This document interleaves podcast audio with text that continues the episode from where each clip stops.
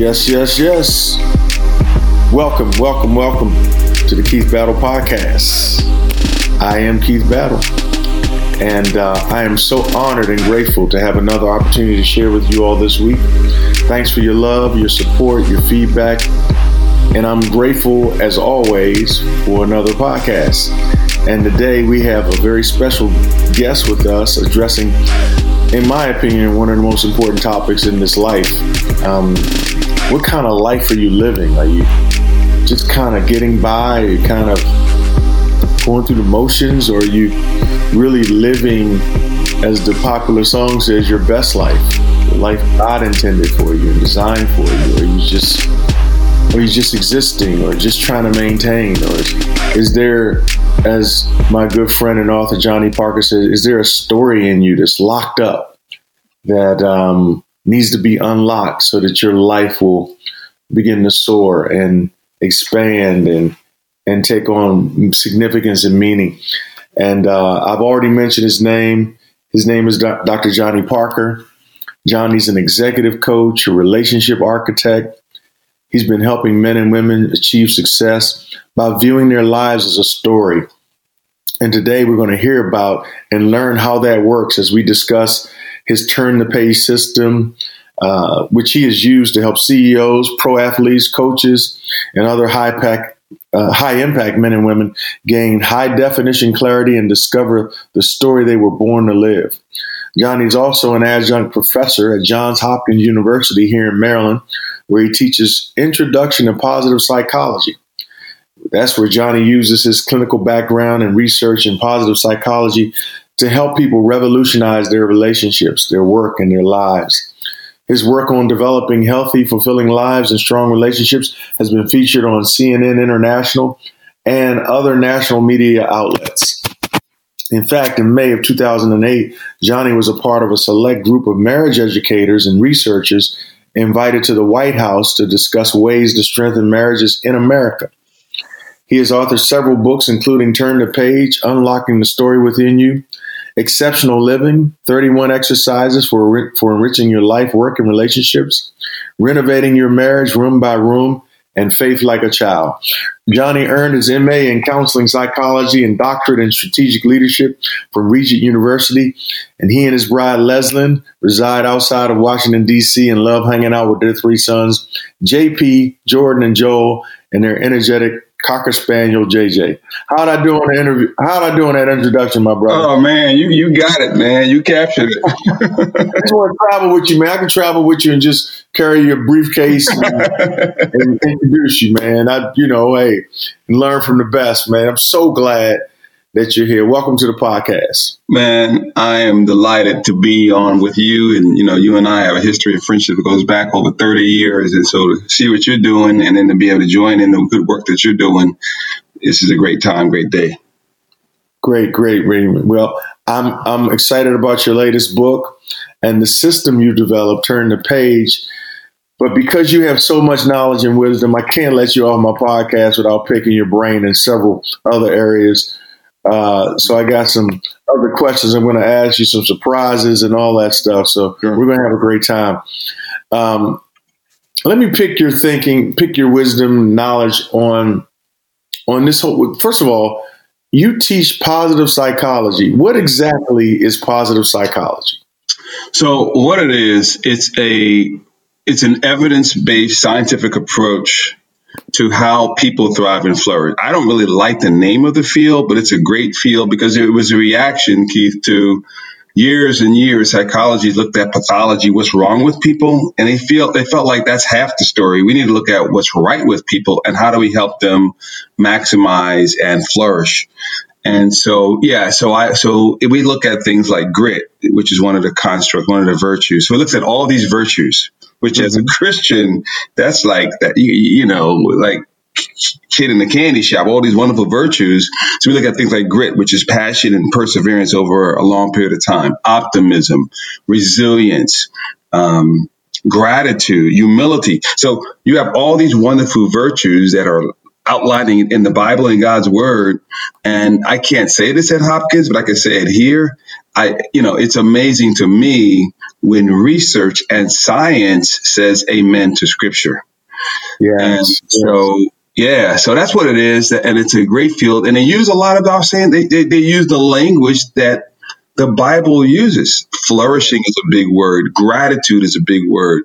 Humility. They use the same language and they just look at and measure, and it's all measured and what it looks like in uh, a culture uh, on a sports team or in a staff meeting, and starting a meeting with gratitude, what that does for connectivity, what that does in a marriage. You know, Leslie and I go to bed at night, Keith, just asking the question, uh, what gave us life today or what are we most grateful for? So that's what it is in a nutshell and that's what i've been studying. I've been there at hopkins as an adjunct for the last four years you know, I knew when you came on this podcast, you were going to be helping people. And I'm telling y'all, y'all going to want to not only stay with this podcast and, and hear the whole thing, but you're going to want to share this with other people. John, I've never been in Johnny's presence and had a conversation with him or listened to him, and you haven't said something that I could that made me a better person in mm, multiple areas. And already, you just changed the way I'm thinking about a situation because you know when you talk about positive psychology, as you just said,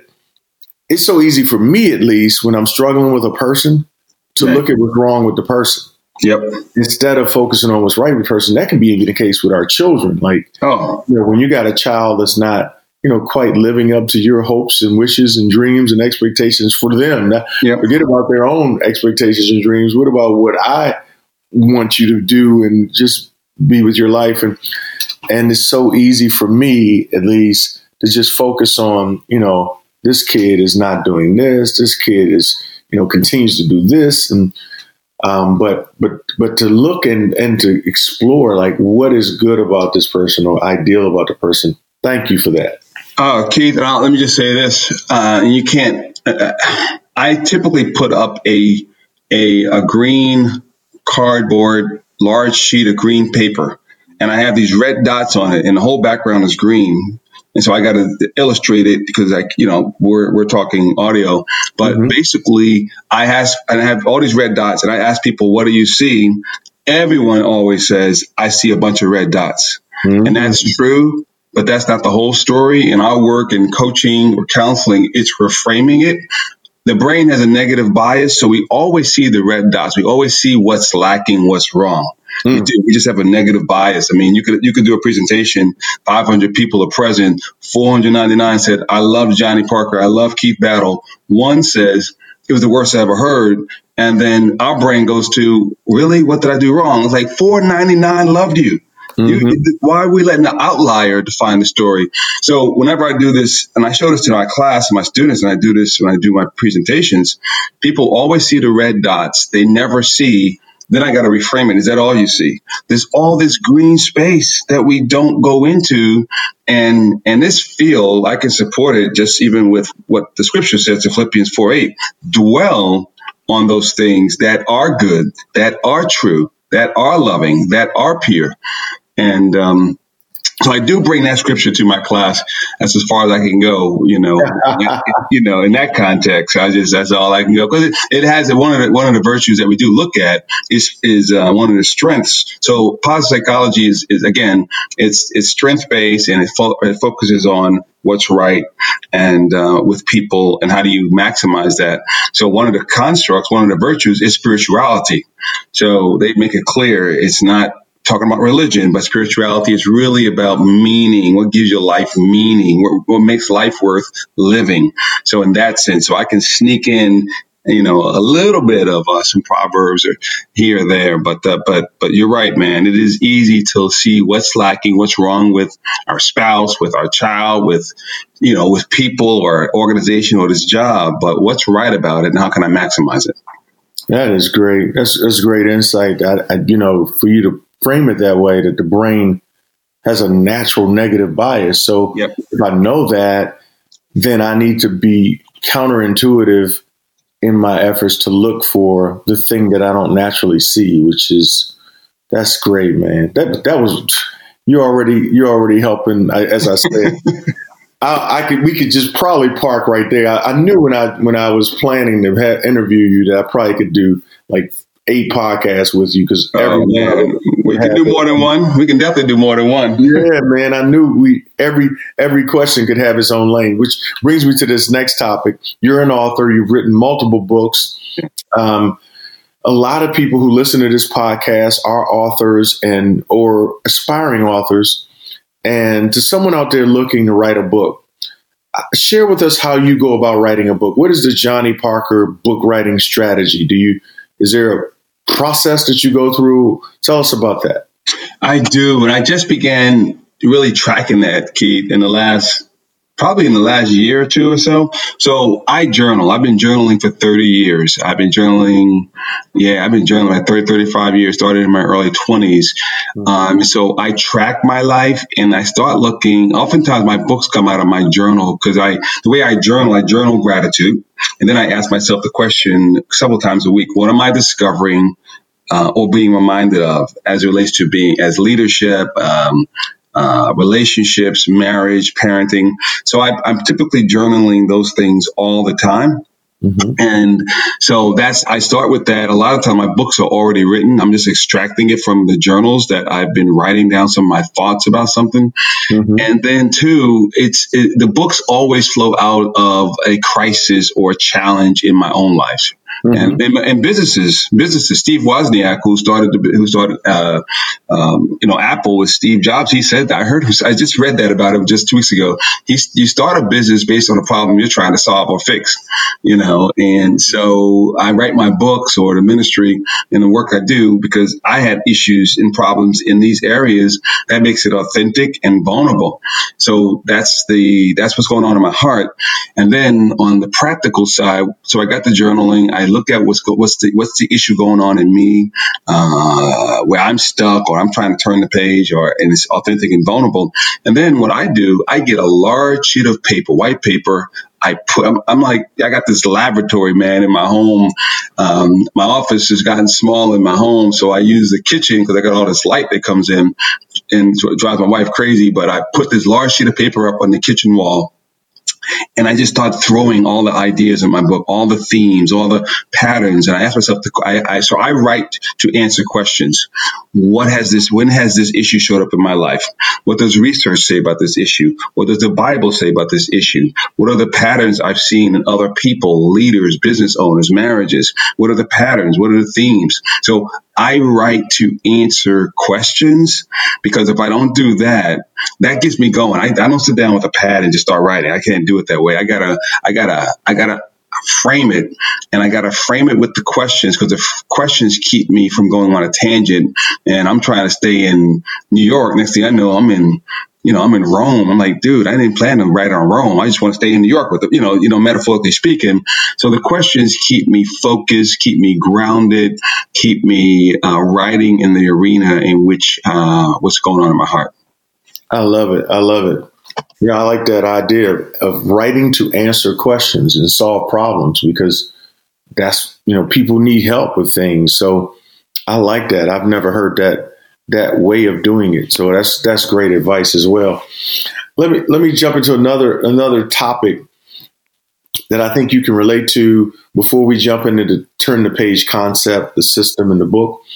Um, mm-hmm. you, know, you and I are kind of like um, I, I don't know if this is risky to say. I think I can see similarities in us because we both do a number of things. Sure. And and those things have an economic impact on our lives and our family. Yep. And and I just wanted to get your thinking because you know, the, depending upon what circle you're in, the Christian community, that can be you know looked at with a, with a raised eyebrow, like these guys out here hustling or whatever. uh, I, I tend to enjoy the freedom and liberty of being an entrepreneur. Sure. Um, but but you're on a staff at a local church, mega church here in Maryland, the First Baptist Church of Glenarden. You write books, you speak, you consult, you counsel. From a business and economic perspective, how important is it to you to have multiple streams of income? And have you found that difficult being a Christian? Has that been a challenge for you or not? Well, that's a great question, Keith. Yeah, for a long time it was because I was raised, we're kind of in a negative discipleship. I had negative, negative discipleship around this thinking early in my Christian growth. Negative that, psychology, huh? yeah, yeah, exactly. I had some really negative spirituality and psychology that basically wealth and loving Jesus were antithetical. Mm. Yeah, mm. seriously, that the poorer you were, the more spiritual you were, and yeah. uh, you know, yeah. more impoverished. And so I came up with this, and, and I realized, looking back, a lot of that was rooted in shame. Uh, I'm not worthy of building wealth. I'm not worthy to charge someone a fee. Um, and so it, it was really faulty stuff. So I wrestled with years, with for years around that. Mm. Um, I like to think I've turned the page on that. One, I believe that building wealth and money, um, one, obviously is an expression of my love for God. That it starts there. It's an expression of my love for God. That it's all His. Two, obviously, you know, taking care of my family. Three, and so those two are basic. A lot of people, most Christians will, and Christian entrepreneurs, no one's that's that's that's the easy parts. The part that I struggled with was seeing, okay, why would I build wealth, and what, what what's the purpose of multiple streams of income?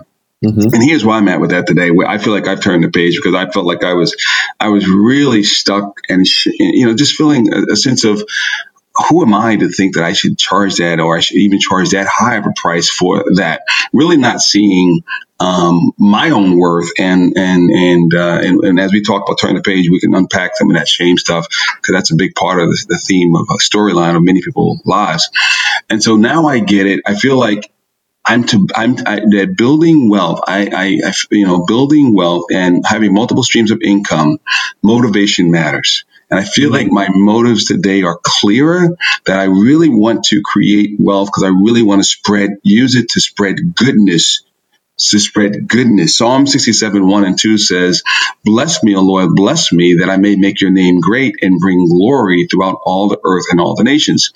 So, how can I use wealth to fund kingdom initiatives? How can I get behind a young entrepreneur who can use wealth? And how do I use wealth that God allows me to have or build to, to spread goodness, to, to shape culture, Mm-hmm. And um, I've done some work with Chick fil A. They've done it the best. I mean, they are clear about who God is and they and, and, and what that company is all about. And um, and you know, they close on Sunday, and yet they outperform uh, KFC by a billion dollars every year. Wow. Yeah, and and so I just get two less days, right? Yeah, yeah, yeah, yeah, exactly. So that's yeah, yeah. Wow. Yeah. Mm-hmm. So that's kind of my thinking about it in a nutshell. That's where I'm at. I think, I think, I think motive matters. If I'm using it as a king, if I'm using it uh, inappropriately, that's, you know, but but um, but I believe that is the way to think about it. How do I? There's been so many people who don't love our God who use wealth for, for evil, right? so we use it for evil. So how do we use it? I, I get excited being a dude from the hood of New York, seeing a lot of guys like me who got great ideas, but they don't have funding. You know. I like to be a Christian Shark Tank dude to be able to fund. Daymond John's from my neighborhood. I mean, we, we didn't know each other, but we we definitely pass each other because we, you know, he's, he's from, you know, the guy on Shark Tank, and I like to be able to be that guy, uh, mm-hmm. one of the guys who can help fund kingdom initiatives with young guys like me who got dreams and got great ideas that can really impact culture, impact lives for the glory of God, but they don't have any funding. So. Yeah that's kind of how I view wealth and, and entrepreneur stuff from a Christian perspective today. I like it. I like it. And I think it's interesting when I hear you answer this question, you know, and if I'm asked the same question, it's amazing how we as Christians have to go through so many mental gymnastics to kind of justify and explain. And, yeah. and we can't just go make money. We got to think, what's my motive? And what am I doing? And it's like, it's like, didn't God say I came that you may have life and have it to the full, right? And and and for me, I know what it's like to lack. I know what it's like to live with with not enough and how painful and frustrating that is. And I know what it's like to live with enough or or more than enough and how comfortable that is just to say to the family, all right, yeah, let's go to Disney World or let's yeah, right. Like and then go to Disney World and then have fun. Exactly. Disney World and say, well, we can't go here because we got to eat this and we got to, you know, like, like, but when it comes to Christians, we have to think about, well, why am I, why am I like, just, just like, unless it's something evil, right? Uh, I just right. the fact that we're we have to justify all that we do financially is absolutely it's almost funny, but I think it's born out of this fear. Yeah, this money, as you said, will almost disconnect us from Jesus, and I have never felt that. In fact, you know, it gives me other things to pray about now, like how can I move the move the needle how right. can I move the agenda in right. positive things as opposed to God? How are we going? How are we going to keep this car note paid? yeah, right, right. You know, still praying. I'm just praying. I'm more offense when I'm financially, you know. Yeah. Let's talk about. Let's get into this book, man. Yes. Turn the page is a system. Yes. Right. So, yes. so explain first of all. Let's go. How does it? How does how does it work? How does turn the page work? How, how would you explain turn the page to, to our audience? Yeah, so it is a system, Keith, and, and the fact that all of our lives is telling a story all the time. There's a storyline in how the Bible is written. Um, Hollywood, Keith, basically took and imitated, emulated the storyline of the Bible, and they've made great movies from the storyline of the Bible. And that's what I've done with the book. So what happens in the Bible, what happens in the great movies, there's always a character that emerges. Uh, mm. and, and oftentimes the character wants something. Then the character experiences conflict, the character experiences crisis, a challenger, and that happens in a biblical account. Adam and Eve are here. They have a sense of call. They go to the wrong tree, and uh, and and and so a crisis happens. An enemy shows up. A challenger shows up, and now they're stuck. And what happens is they're stuck in two things. And this is where I that turn the page is important. They're stuck in two things, and these two things show up in every marriage, every leadership, every business, every life, every church. They're stuck in shame and blame. Adam, where are you?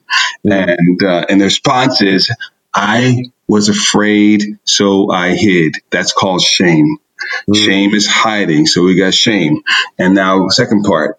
And uh, what is, that, is this that, that you've done? No ownership. Now we got blame. It's the woman you gave me. Bam. so, so what happens in all of our stories? We want something. There's a there's a character. There's a calling on on the character's life. The character experiences crisis. Experiences a challenger. He experiences an enemy. He or she Mm-hmm. They get stuck in a bad story. They can't turn the page until a coach, mentor, guide in the biblical account, Jesus shows up in the garden. God shows up and he tried to get them to take responsibility. They, they failed the test. And, um, but he, you know, they turn, you know, he comes and he, they, they, they're able to turn the page. And then oftentimes what happens out of that, Keith, once you've been comfortable, you've been stuck in shame or blame, whether it's your marriage, whether it's your ministry, whether it's your leadership, whether it's your team, whatever it is in business, you oftentimes want to then comfort others in the way that you've been comforted. Wow. Okay. Wow. And that's really the system. So, um, and that's what happens in every movie. In every movie, I mean, uh, you know, I look at these movies and, and, and with every movie, Keith, uh, within the first 15, 20 minutes, first you see the character. So let's use, let's use Black Panther. T'Challa emerges. Okay. Father, mm-hmm. it starts off with Father told me a story about our past or our land. So it starts off, T'Challa emerges, and within 12 minutes, crisis happens.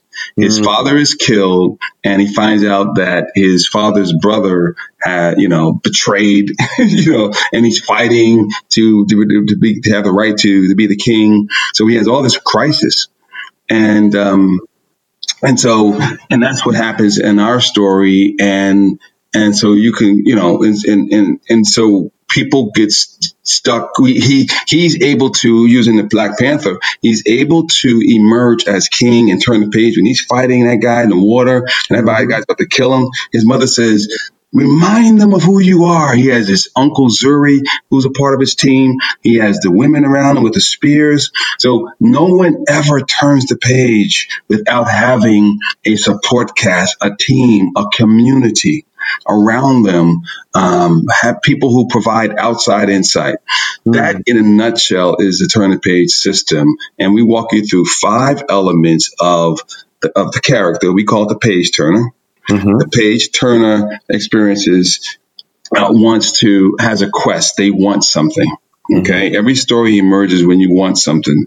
So the page turner wants something. That's we call that clarify your quest. That's element one. The second thing that happens, and again, this follows the storyline of the Bible and of movies.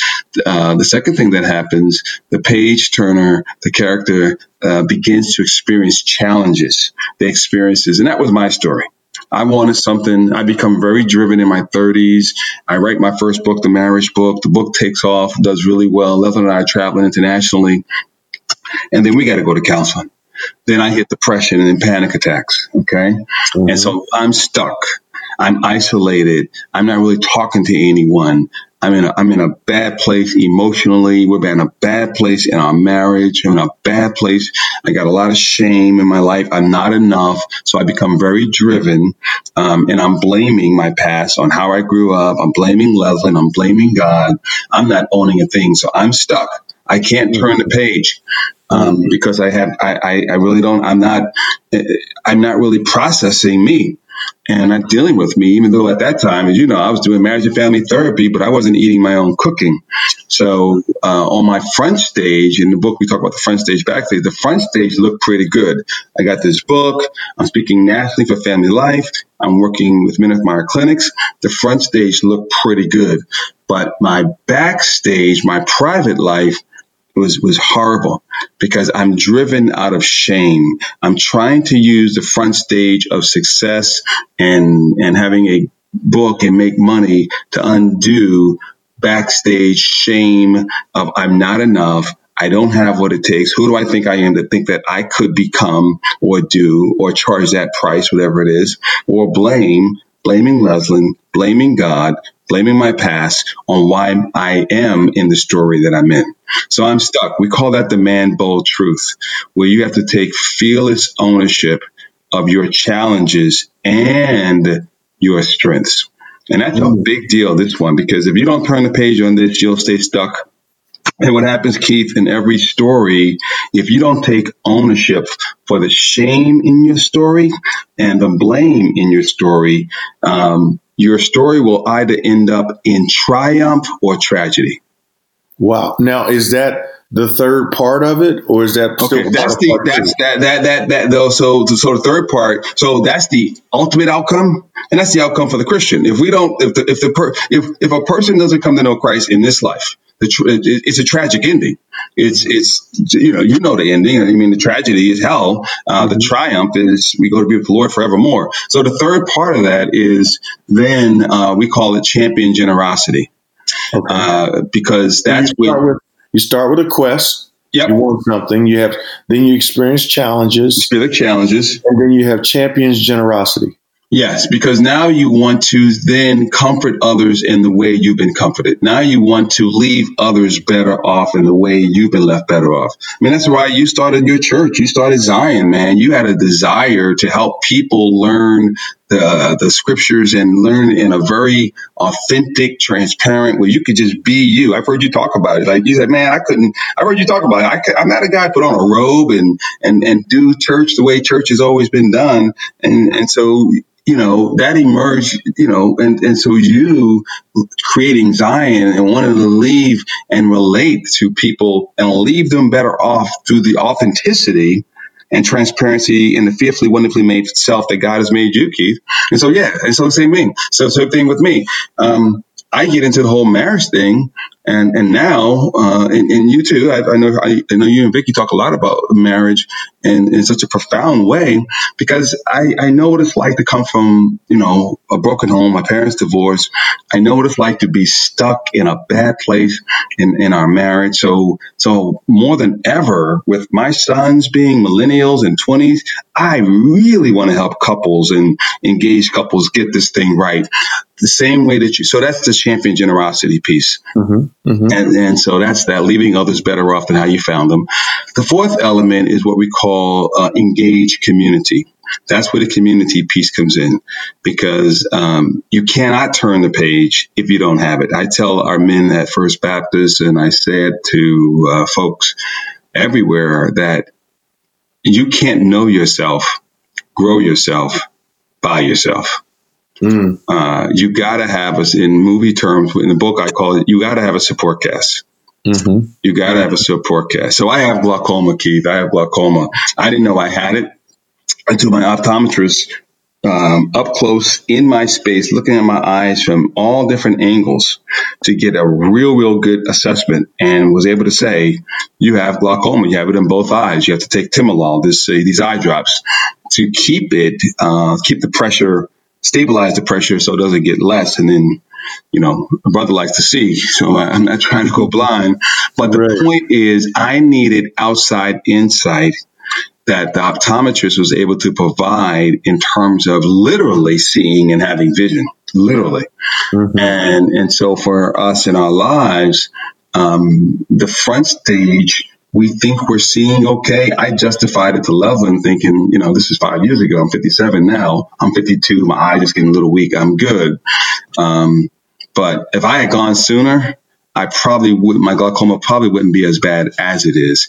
Uh, so you need outside insight to turn the page, and you need that community to sustain uh, becoming an authentic uh, person. Mm-hmm. And so, and then the fifth element is what we call pursue continual renewal. And that's the idea that you cannot sustain your effectiveness if you neglect to sustain yourself. Wow. Yeah. Wow. You gotta be, you have to be intentional about renewal, uh, replenishing, um, you know, I know you say in the marriage context, if you're in marriage, if you're not having fun, you're done. And I, you know, and I love that. I quote you on that. Um, mm-hmm. and, you know, if you, you know, so you have to renew in your marriage. You have to have, you have to have regular times of replenishing and renewal. You have to have that in your business. Um, I'm working with some corporate groups. One group in particular, they check it out. They have Sabbath sabbaticals where they, if you're there six years, you get a six week sabbatical. You're not expected to call into the office. You're expected to get away, stay away for six weeks. And guess what they found? And this is not a Christian company. This company is out in California. Uh, and they said they've noticed when their people come back from a sabbatical, how much productive, how their performance, the profitability, uh, exponential. And so those are the five. You want you there's a quest, you want something. Secondly, you have challenge, you have a crisis, and uh, third, um, you got to take responsibility for what's going on in that crisis. Third is generosity, where you want to leave others better off. Fourth, you need a team. Okay, you can't know yourself, grow yourself by yourself. And then fifth, you got to renew. You got it. In order to keep this thing going, ongoing, you you have to have regular moments of replenishing, renewing. This is great, man. I mean, the whole structure. You guys, listen. The book is called "Turn the Page." Um, it's available. How can they get the book, Johnny? Where, what's the what's the best way to go get the book? The best way right now is Amazon. yeah, mm-hmm. uh, yeah, Amazon would be the best way to get it. Okay, turn the page, y'all. You got to check it out. So, so, so here's a question for somebody listening, and I don't know. Let's just say they're going through the motions. They're they're somewhere stuck in one of those places. Maybe yep. in maybe they experience challenges. Maybe maybe maybe they suppressed their quest for something because they didn't think they were good enough. Maybe they. Um, what what is if there's one thing that you can say? Start here. Yeah. Start here, and this will get you traction. Because I always say this: you can be doing stuff which is action, but it's it's if it's not on a proper track, you don't have traction. Right. So I like that. Action, you can actually have distraction if you're yes, not. I like right that. So so what can somebody do like right now? Like here's something you can do to get going and moving towards unlocking that that story in you. That's a great question, Keith. So here's what I would say is find a safe person where you feel emotionally, relationally safe with that person and just expose and answer the same question that God asked Adam. Where are you? Mm. Where am I? And mm-hmm. just get really, really honest about that. Because again, Keith, there's a metaphor in the book I've referred to several times. The front stage of our life is public. It's technology, it's strategy, it's it's it's driven, it's it's accomplishment, it's performance, it's all those things. And not, they're not bad. It just they are where they are. in social media. So it's very, very, we, our world is very, very loud on the front stage. The backstage is the private self. That's the space of authenticity and vulnerability and, mm. and, transparency. That's where I know you know the name Simon Sinek. He talks about start with why. That's where you, and here are three questions. So I would start with that question with a safe person because what you're doing, you're inviting a safe person or they're already in your backstage. Okay. All of us need safe people who've earned the right to be in our backstage. Mm-hmm. People where we lift up the window shade to our heart and we allow them to peek in. We need that. And that's where, and so, because the enemy in every story is isolation. The enemy of every story of every marriage is isolation. The enemy of every life is isolation. Okay, we were created for community, and, and even with Adam and Eve, things go awry. First thing they do, they isolate, they hide from each other.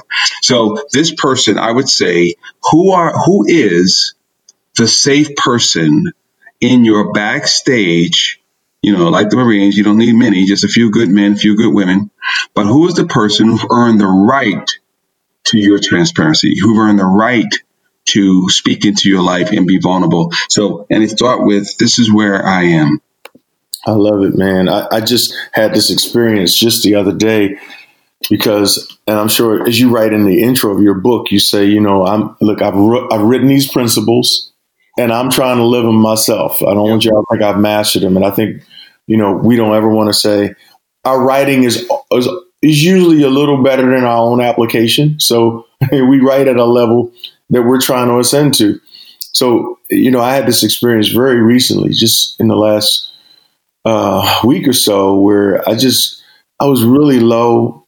It was a Saturday night. I had done our Saturday night service, preached a message, and just didn't feel good about it got to do it four more times the next day. And I looked, you know, I just said to my wife, who's in my backstage, and I said, I just don't feel like I'm enough, like I'm good enough. Wow. She says, she says, What are you talking about?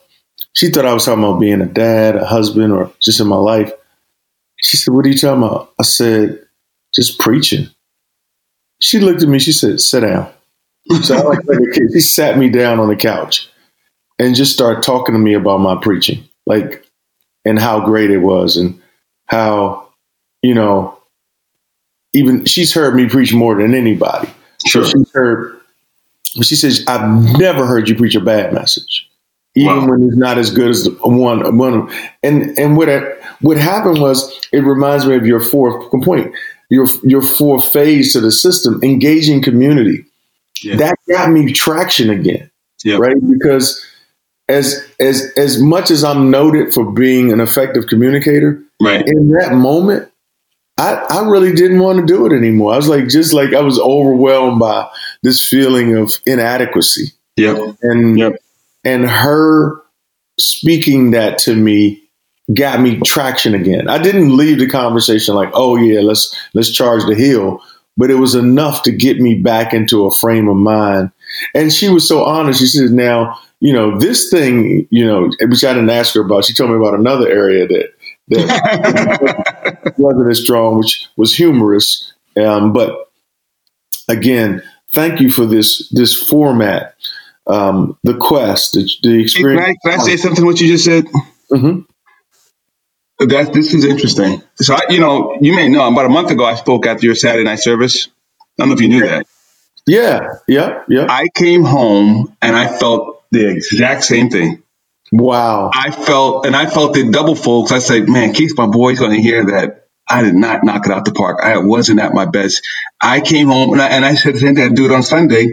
I felt I felt a little case Sunday, Saturday, but I definitely didn't feel it. I felt it on I didn't feel it on Sunday. And and I'm telling you, in the past, this is where it would have led to depression for me.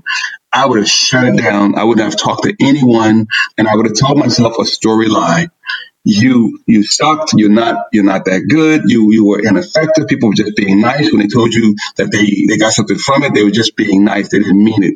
And and the difference in my marriage today i would have totally shut Levelin out. It would have turned to anger and i would have been irritable and snappy and and um but like you man i'm so proud you proud of you for sharing that because i went to bed that same night And the, the, area of growth for us over the last few years is allowing Leslin access to my backstage and my heart.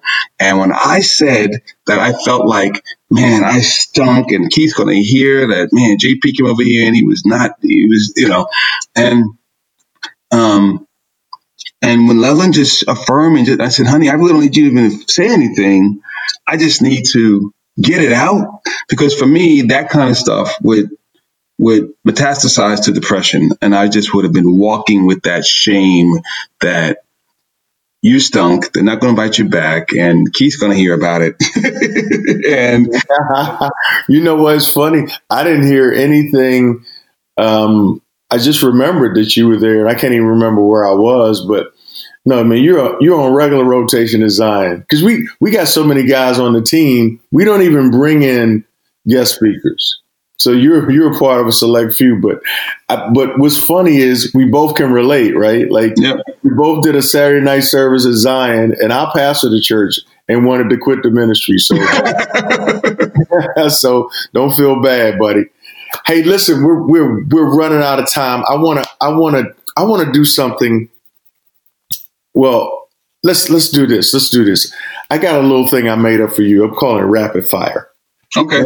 Rapid, fire is the key is I'm going to ask you your top three.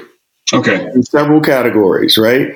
And the key is you got to say whatever you know, whatever the top three to come up because you, okay. don't, you don't have time to ponder it. You can't do a preacher answer. You got to boom, boom, boom.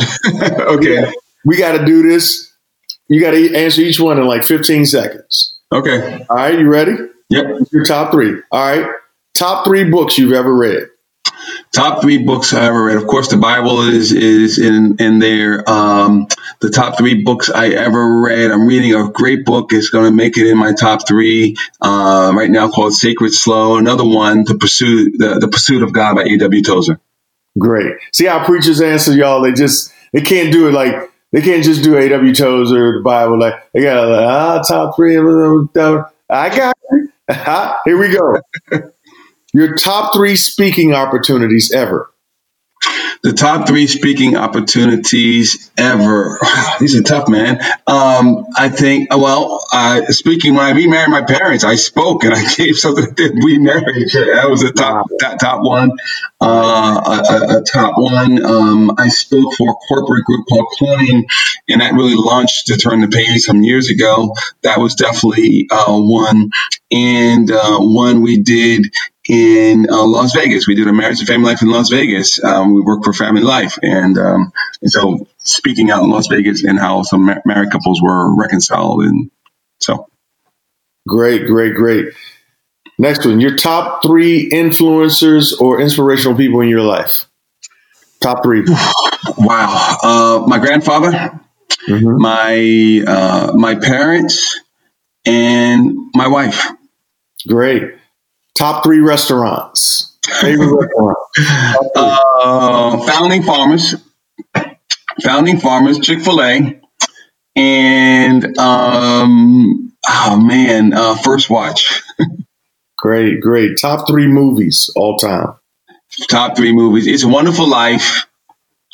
Um, as weird as it sounds, because of the humor of it, uh, I actually like Mall Cop because Paul Blart is that guy makes me laugh. Well, probably Hitch or Paul, one of those two, but Paul Blart makes me laugh.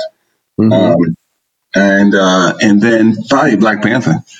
Black Panther. All right. Your top three athletes of all time.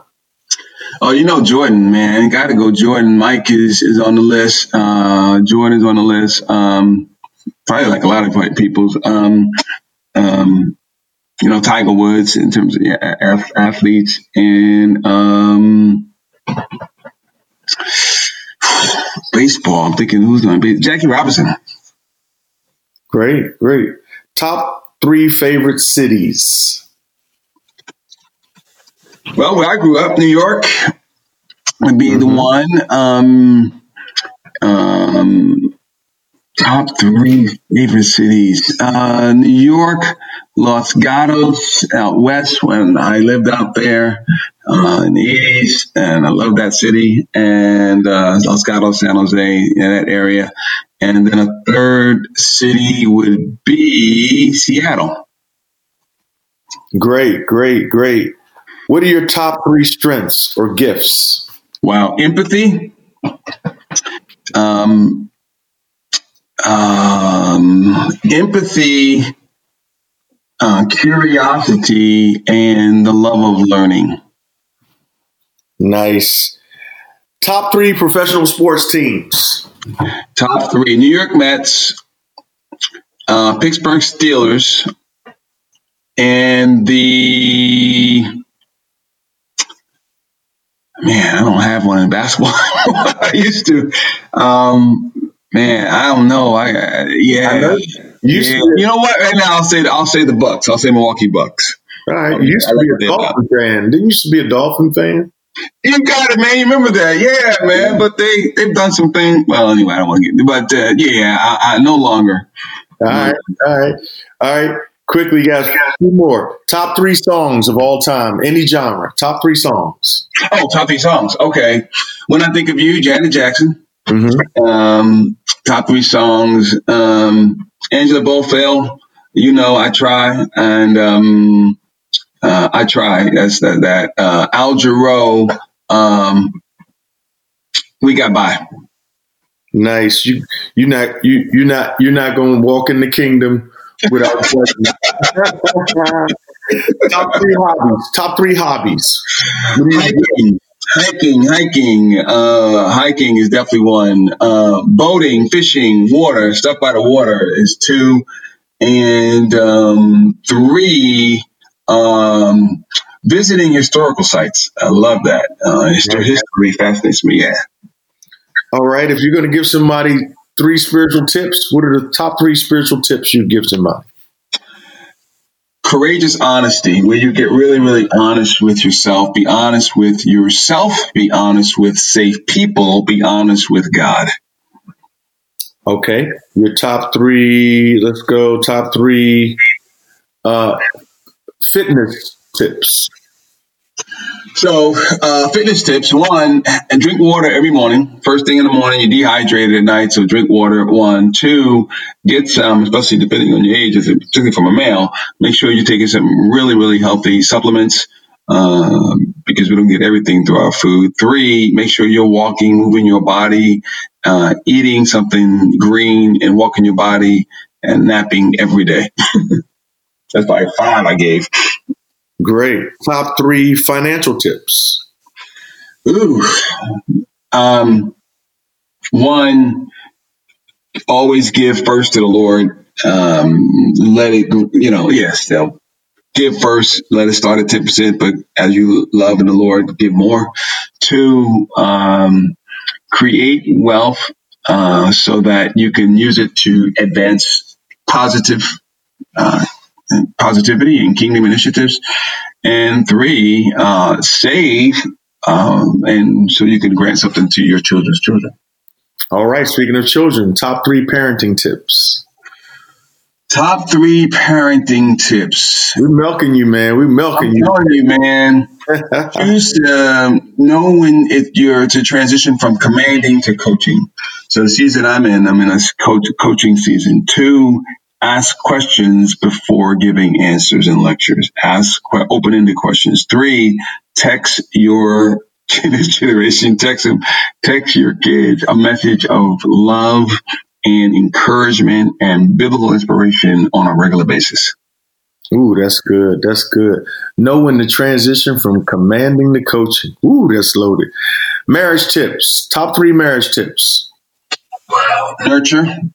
Be intentional about nurturing your marriage. Marriages happen intentionally, not automatically. That's one. Two, receive your spouse and love your spouse where they are and not where you want them to be. Um, yeah. Three, um, uh, regularly date. Uh, couples court after marriage, couples stay out of court. Yeah, I quote you on that every every day. you're, you're, you're in every book I write. Oh man. Last question, man. Back to turning the page. You know, when I think of turning the page, I think of not getting stuck, right? Moving on to the next thing, kind of living forward. Almost like that hero's journey that you talked about in film. That's what it is. Yep. Yeah. But do you believe there's a benefit in reflection in turning back the page sometimes? Great question. That's a great question, Keith. And here's the thing because you're turning the page from something that's oftentimes been hard and challenging or negative to something positive and courageous. So I think there can be in order to learn but not linger. Ooh. I think that's the difference. You can turn it to learn from it. Mm-hmm. So, um, but not linger. Even today, for example, I'm going to sit down with a company and get some feedback on some work I did two weeks ago. I got the evaluations. Most most of it was very very positive, but some of it stung a little bit. So I'll look at that. I'll learn from it, but I, I'm not going to linger. I'll still figure out, okay, how can I better serve or do it? Because I, I got it you know, contract with this particular organization.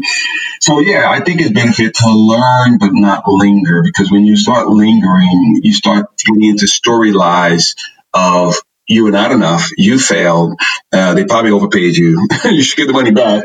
Um, um, so I think it's to learn what do I need to extract? What do I, what can I learn from this to make me uh, better for future uh, clients? That's good, man pause but don't park, right? Yep, exactly. Slow down, slow down, but don't pull in the parking space. exactly. Hey, man, this has been uh, ex- exceptional. Thank you so much. Hey, how can people get in contact with you? How can they hire you to consult, speak? Uh, how can they follow you on social media? How can people get yeah, Well, they can they can definitely go to johnnyparker.com. And right now we are doing something, we're launching something uh, to coach people online and uh, where they can learn some self-care habits and learn positive relationship building, mm-hmm. uh, learn about their sense of calling and purpose. So they go to johnnyparker.com backslash page turners, uh, johnnyparker.com backslash page turners, and they'll see some information on how they can connect with that. And we made it really, really affordable uh, for like seventeen dollars a month. Uh, we just want to put the, put, the, put the cookies on the lower shelf where people can get it. But on social, so that's that. Johnny say that, say that part again. Say that last part again about the cost because you, your mic went out a little bit. Okay, the cost is going to the cost right now is seventeen dollars. We're going to keep it that way for a while, but eventually it's going to go up to twenty seven dollars. Mm-hmm. So it's seventeen dollars per month. It's like four dollars four dollars a week, and we're just going to coach you online and and um, so there's that. That we're just now uh, getting information to people and seeing what the level of interest people might have in experiencing that. So there's that. And then on uh, social media, they can find me basically Facebook, Twitter at Dr. Johnny Parker, Dr. Johnny Parker, um, Instagram, LinkedIn. They can find me at Dr. Johnny Parker. So um, we're, we're, we're present there. Good. And that's J O H N N Y. Exactly. Thank you. Yeah, because sometimes they go IE on me, but it's not yeah. there. Yeah. Absolutely great. And if you if you tell them you heard them on the Keith Battle podcast, you can get it for sixteen ninety nine. How about that? There you go. hey man, it's been great. Thanks so much for having uh, for taking the time. I'm sorry to be on the podcast. It's been great. It's been enriching. Give my love to your family, man. Always great to talk to you. Always great to be around you and to glean from you. And thank all of you for tuning in this week. Please share, subscribe, um, forward this link to others so they can be blessed. If they're stuck in their life, they need a plan, they need a map. What I love about Johnny, he doesn't just talk in platitudes, he talks very practically and pragmatically about how to get to your best life. Thank you so much again for tuning in, and we'll catch you next week right back here on the Keith Battle Podcast.